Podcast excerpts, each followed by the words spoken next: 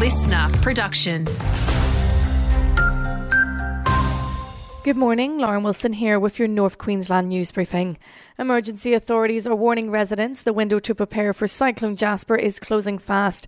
The system has slowed to 8 kilometres an hour, sparking concerns it could intensify to as much as a Category 3 by the time it crosses.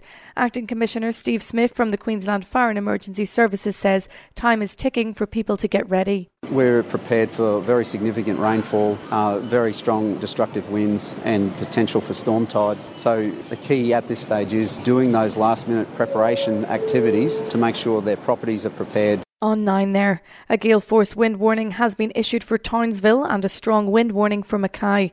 Gales with damaging winds of up to 120 k's an hour are expected to develop along the coast today between Cooktown and Townsville. Ergon Energy staff have been put on standby as the electricity provider prepares for Cyclone Jasper. An emergency management plan is now in operation. A final sweep of substations, equipment and crew cars is underway, with Ergon finalising its response measures. If you're flying with Virgin through Hamilton Island, Proserpine, and Cairns airports in the coming days, keep monitoring your flight info. The airlines say they are watching Cyclone Jasper and proactively communicating with guests whose flights may be affected. Four Virgin flights were cancelled yesterday to Hamilton Island due to a decision by Air Services Australia for no air traffic control at the airport due to safety.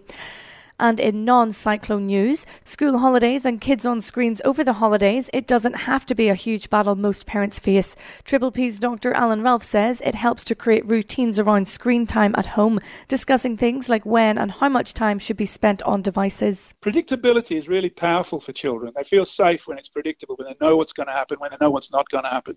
So those are really kind of important elements. And the helipad at Mackay Base Hospital has reopened after a temporary closure. Flashing lights on the path at the Blue Water Trail and boom gates will be installed when the helipad is in use.